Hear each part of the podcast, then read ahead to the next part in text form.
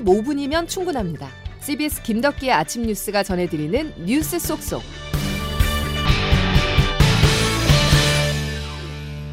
여러분 안녕하십니까? 8월 16일 김덕기 아침 뉴스입니다. 다릅니다. 역대 대통령들의 광복절 경축사와 내용도 분위기도 큰 차이를 보였습니다. 1번 과거사 문제에 대한 언급 수위가 경축사의 핵심인데 윤석열 대통령의 제78주년 광복절 경축사에서는 과거사 언급은 빠졌고 대신 자유와 공산이란 단어가 줄을 잃었습니다. 오늘 첫 소식 조태임 기자가 보도합니다. 750만 재외 광복절 경축사는 일본으로부터 독립해 국권을 회복한 의미를 돌아보고 평화와 통일, 통합의 메시지를 내는 게 보통입니다. 하지만 윤석열 대통령은 공산 전체주의 세력에 대한 비판을 강화했습니다. 공산 전체주의 세력은 늘 민주주의 운동가, 인권 운동가, 진보주의 행동가로 위장하고 허위 선동과 야비하고 폐륜적인 공작을 공산 전체주의 세력이 누군지 특정하지는 않았지만 야당과 정당과 시민사회, 노동단체 등을 지칭한 것으로 보입니다. 야당은 경축사에 대해 분열과 선동의 경축사였다고 비판했습니다. 윤 대통령은 또 과거 대통령들이 일본의 과거사에 대한 반성과 성찰을 요구해왔던 것과는 달리 안보 경제 협력의 파트너라고 규정하며 일본의 우호적인 메시지를 냈습니다. 일본 언론들도 윤 대통령의 경축사에 일본에 대한 비판이 하나도 없었다는 점에 주목했습니다. 한편 기시다 후미오 일본 총리는 올해도 일본의 가해 사실이나 반성에 대해선 언급하지 않은 채 야스쿠니 신사에 공물을 복납했습니다. CBS 뉴스 조태임입니다. 일본은 이제 우리와 보편적 가치를 공유하고 공동의 이익을 추구하는 파트너입니다. 공산 전체주의를 맹종하며 조작 선동으로 여론을 왜곡하고 사회를 교란하는 반국가 세력들이 여전히 활개치고 있습니다.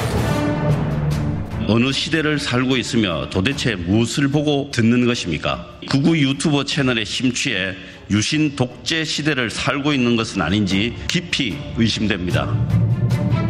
지금도 북한의 지령을 받고 반국가 활동을 하다가 적발되어 재판을 받고 있는 세력이 엄연히 존재하고 있습니다. 눈에 보이는 반국가 세력을 없다 하는 이유가 무엇입니까? 윤석열 대통령의 광복절 경축사 최인수 기자와 조금 더 짚어보겠습니다. 최 기자. 네. 자, 반국가 세력 도대체 누구를 지칭한 겁니까? 네, 구체적으로 언급은 하지 않았습니다. 다만 이제 경축사를 보면 공산 전체주의 세력은 늘 민주주의 운동가, 인권 운동가, 진보주의 행동가로 위장하고 허위 선동과 야비하고 폐륜적인 공작을 일삼아 왔다 이런 문장이 있는데요. 예. 이제 이게 정부의 비판적인 야당, 시민사회, 노동단체, 언론 등을 싸잡아 지칭한 것으로 평가되고 있어서 논란이 되고 있습니다. 그 그리고 경축사의 독립운동은 자유민주주의 건국운동 이렇게 정의를 했는데 예. 이것도 상당한 프레임, 그러니까 구획짓기가 깔려 있다고 보여지기도 하는데요. 자유민주주의 세력 대 반국가 세력이라는 대결 구도를 강조하면서 분열과 적대, 거친 색깔론 언어를 사용했습니다. 예, 윤 대통령 그동안 뭐 관변 단체나 국민의힘 행사에서 반국가 세력 같은 표현을 써왔는데 네. 평소 인식이 반영된 거다라고 보면 될까요? 제 어조도 한층 강경해졌고 표현도 상당히 과격해졌죠. 이제 어제 취임식 때 맨 넥타이 차림이었어요. 그러니까 국정 운영에 초심을 되새긴다 이런 의미를 담은 것으로 보이는데 예.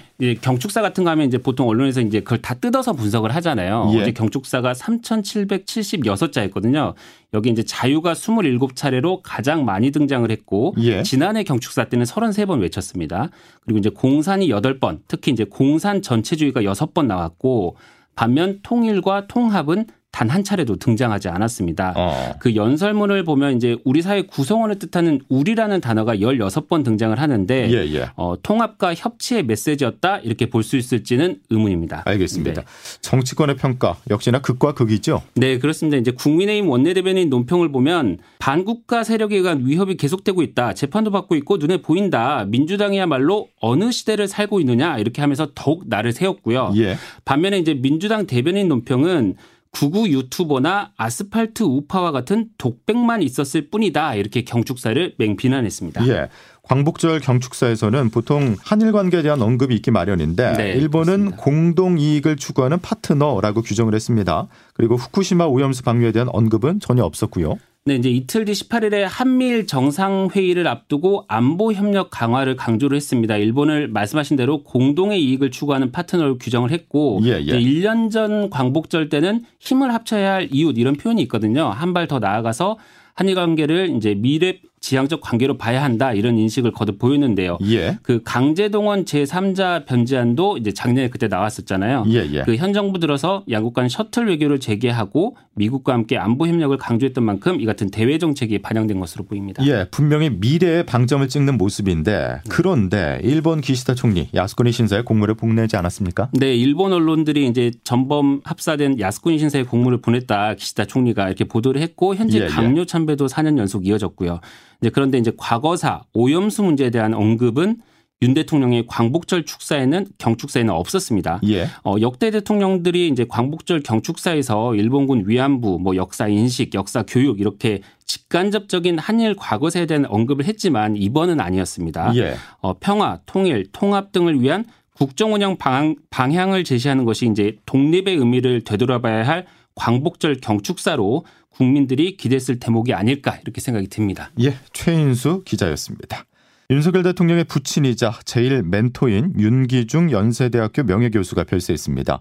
윤 대통령은 광복절 경축식이 끝나자마자 바로 병원으로 이동해서 부친의 마지막을 지켰는데요. 빈소에는 정치권과 종교계 등 각계 인사들의 조문이 이어졌습니다. 곽인수 기자입니다. 윤석열 대통령의 부친 윤기중 연세대 명예교수가 향년 92세를 일기로 어제 별세했습니다. 윤 대통령은 광복절 경축사를 마치고 곧바로 병원을 찾아 임종을 지켰습니다. 대통령실 김은혜 홍보석입니다. 국정 공백이 없도록 윤석열 대통령은 장례를 가족장으로 치르기로 했으며 조화와 조문은 사양함을 널리 양해를 구합니다. 첫날인 어제 이명박 전 대통령과 한덕수 국무총리, 반기문 전 유엔 사무총장, 김홍일 권익위원장, 국민의힘 김기현 대표와 더불어민주당 이재명 대표 등이 빈소를 찾았습니다. 고인이 의식이 있을 당시 마지막으로 윤 대통령에게 남긴 말은 잘 자라줘서 고맙다였다고 대통령실 관계자가 전했습니다. 현직 대통령이 재임 중 부친상을 당한 것은 이번이 처음입니다. 고인은 자유시장 경제를 중시하는 윤 대통령의 국정 철학을 세우는데도 큰 영향을 미친 제1의 멘토로도 알려져 있습니다. CBS 뉴스 곽인숙입니다. 이번 주에 열릴 한미일 정상회의도 정상적으로 소화할 계획입니다. 이 자리에서 삼국 관계를 한 단계 더 발전시키는 이른바 캠프 데이비드 원칙이 발표될 거란 전망인데요. 계속해서 박정환 기자가 보도합니다. 윤석열 대통령은 내일 장례 절차를 마무리한 뒤 당일 곧바로 미국 방문길에 오르게 됩니다. 한미일 정상회의는 오는 18일 미국 워싱턴 DC 인근 미 대통령 별장인 캠프 데이비드에서 개최됩니다. 윤 대통령 취임 후 네 번째 한미일 정상회의며 세 나라 정상만 따로 모여 3자 회담을 갖는 것은 이번이 처음입니다.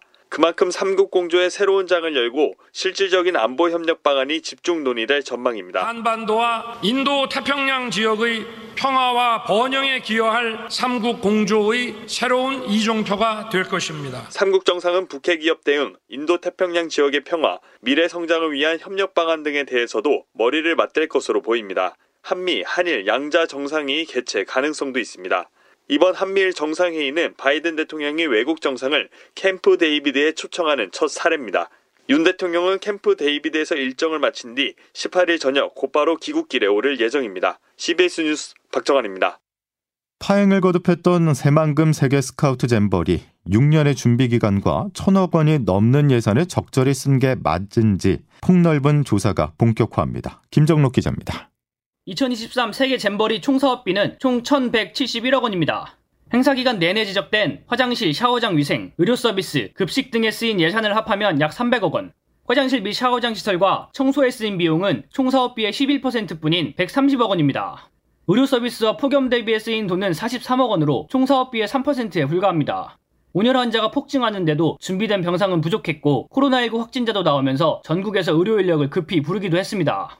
급식 및 식당 운영에는 121억 원이 쓰였지만 급식으로 곰팡이 핀 달걀이 나와 비난을 받았습니다. 더구나 총사업비에 포함되지 않은 뒷수습에 쓰인 돈도 최소 300억 원. 강남대학교 경제세무학과 유호림 교수입니다. 프로 가까운 정도의 그 추가 예산이 들었다는 건 일반적이지 않은 상황인 건 맞는 것 같아요. 충분히 과하다고 볼 수 있고 예산 측정부터 시작해서 좀 부실한 면이 있었다고. 감사원이 예산을 제대로 썼는지 조사하겠다지만 윤석열 대통령이 무난히 마무리했다고 치켜세운 행사에 정부 책임을 제대로 짚을 수 있을지 우려됩니다. CBS 뉴스 김정록입니다. 국회 행정안전위원회는 오늘 전체 회의를 열고 새만금 잼버리 파행 사태와 관련한 현안 질의를 진행합니다. 이 자리에서 이상민 행정안전부 장관을 상대로 대회 부실 운영 논란에 대해서 질의할 예정이지만 여야가 잼버리 대회 집행위원장인 김관영 전북도지사의 출석을 두고 신경전을 벌이고 있어서 회의가 파행할 가능성도 있습니다. 다음 소식입니다. 세계 금융권이 중국을 주시하고 있습니다. 미국과 함께 세계에서 가장 큰 소비 시장인 중국 경제 적신호가 켜졌기 때문인데요. 발원지는 부동산입니다. 중국 부동산 개발 업체들이 채무 불이행, 즉 디폴트 위기에 빠졌습니다. 취재 기자와 알아보겠습니다. 양승진 기자? 네. 아, 중국판 리먼 브라더스 사태라는 말까지 지금 나오고 있죠. 네. 어, 재작년 중국의 헝다 사태 기억하실지 모르겠습니다. 예. 헝다라는 업체는 디폴트 선언으로 어, 중국 부동산 경기를 깊은 침체에 빠뜨렸는데요. 어, 그런데 헝다보다 4배나 많은 건설 프로젝트를 진행하고 있는 부동산 개발업체 비구이 위안이라는 곳이 어, 지난 7일 만기가 된 채권의 이자 300억 원가량을 지급하지 못했습니다. 예. 어, 사실상 디폴트를 앞두고 있다는 부정적인 전망이 큰데요. 어, 이런 가운데 중국 최대 민영 자산관리 그룹인 중주계 산하 부동산 신탁회사인 중농신탁 이곳에서 최근에 약 3,500억 위안 우리 돈으로 64조 원 규모의 만기 상품의 상환을 연기했습니다. 어. 어, 벌써부터 언론들은 이번 사태를 2008년 글로벌 금융 위기로 번진 리번 사태에 빗대고 있습니다. 예. 어, 부동산 위기가 시스템 위기로 번질 수, 번질 수 있다는 우려가 나오고 있는 거죠. 어, 가뜩이나 중국 경제 흐름이 최근에 좋지가 않아서 엎친 데 덮친 격 아닙니까? 네, 특히 중국의 높은 청년 실업률을 들수 있겠는데요. 예, 예. 어, 지난 6월 청년 실업률은 21.3%로 역대 최고치를 찍었습니다. 어, 이에 중국 당국은 매달 하던 청년 실업률 발표를 이번 달부터 아예 중단해 버렸습니다. 어, 청년 실업률을 제외한 내수, 고용, 수출 같은 세부 경제 지표도 부진한데요. 어, 내수 경기 동향을 보여주는 7월 소매 판매는 지난해 동기 대비 2.5% 증가했고 제조업 동향 지표인 산업 생산은 3.7%로 나타나 모두 전월보다 낮아졌습니다. 이렇게 경제가 어렵다 보니 소비 심리도 좀처럼 회복되지 않는 모습입니다. 예. 자, 중국과 가까운 우리로서도 참 반갑지 않은 소식들인데 앞으로 어떤 영향이 미칠까요? 네, 특히 하반기 수출 개선으로 경기를 회복해 이른바 상저하고를 노리는 우리 경제에는 큰 악재입니다. 여전히 중국은 우리 수출 비중 1위 국가인데요. 8개 글로벌 투자은행이 내년 한국 경제 성장률 전망치를 평균 1.9%로 낮춰 잡은 것도 중국 경제 하강 우려가 한 요인을 차지했습니다. 예. 어, 대내외 악재가 부각되며 원달러 환율도 1330원대를 이미 넘어섰습니다. 앞서 중국은 단기 정책 금리를 인하하면서 유동성 공급에 나서는데요. 이 조치로 시장에 유입될 유동성 규모는 총 6,050억 위안, 우리 돈으로 111조 원 규모입니다. 중국 정부의 이 같은 조치가 경제 회복에 불씨가 될 수 있을지는 신중히 지켜봐야 할 것 같습니다. 예, 여기까지 정리하죠. 양승진 기자였습니다. 국제유가 상승으로 국내 휘발유 가격이 10개월여 만에 리터당 1,700원을 돌파하면서 이번 달 말 종료 예정이었던 유류세 인하 조치 연장 전망에 무게가 실리고 있습니다. 현재 유류세는 탄력세율 조정 등을 통해서 휘발유 25%, 경유, LPG 부탄은 37% 각각 인하가 됐었는데 이 조치는 이달까지 연장이 돼 있어서 기획재정부가 곧 유류세 인하 연장 여부를 결정해 발표할 예정입니다. 정부로서는 올해 5월까지 국세 수입이 지난해 같은 시기보다 36조 원 넘게 덜 거치는 등 사실상 세수 펑크가 예상돼 유류세 인하 추가 연장은 부담스러운 것도 사실입니다.